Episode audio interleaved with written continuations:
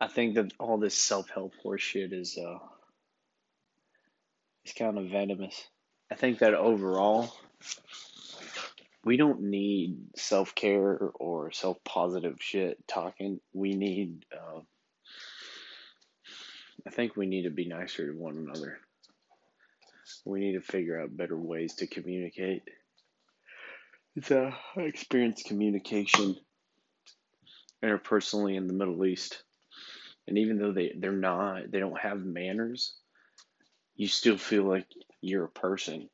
Whereas out here people have a tendency to dehumanize you when you talk to them.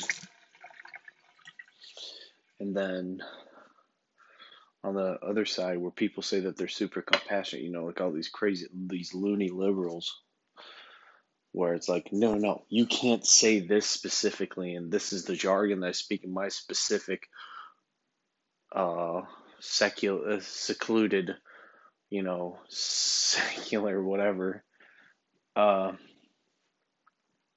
it's like there's too much to, you know, everybody's too much to bear. They don't think how they come across people in America really don't think about how they come across. They don't care.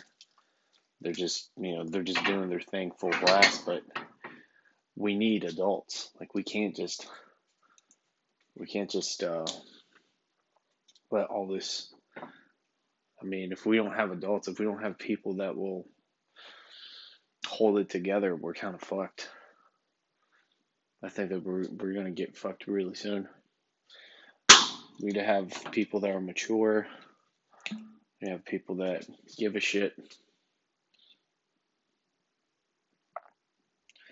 Right now, the adults that we have are kind of loony themselves. They're too boomer-esque where it's too much, ah, fuck it, I don't care. And it's like, well, if you don't care, nobody's going to care. So I don't know.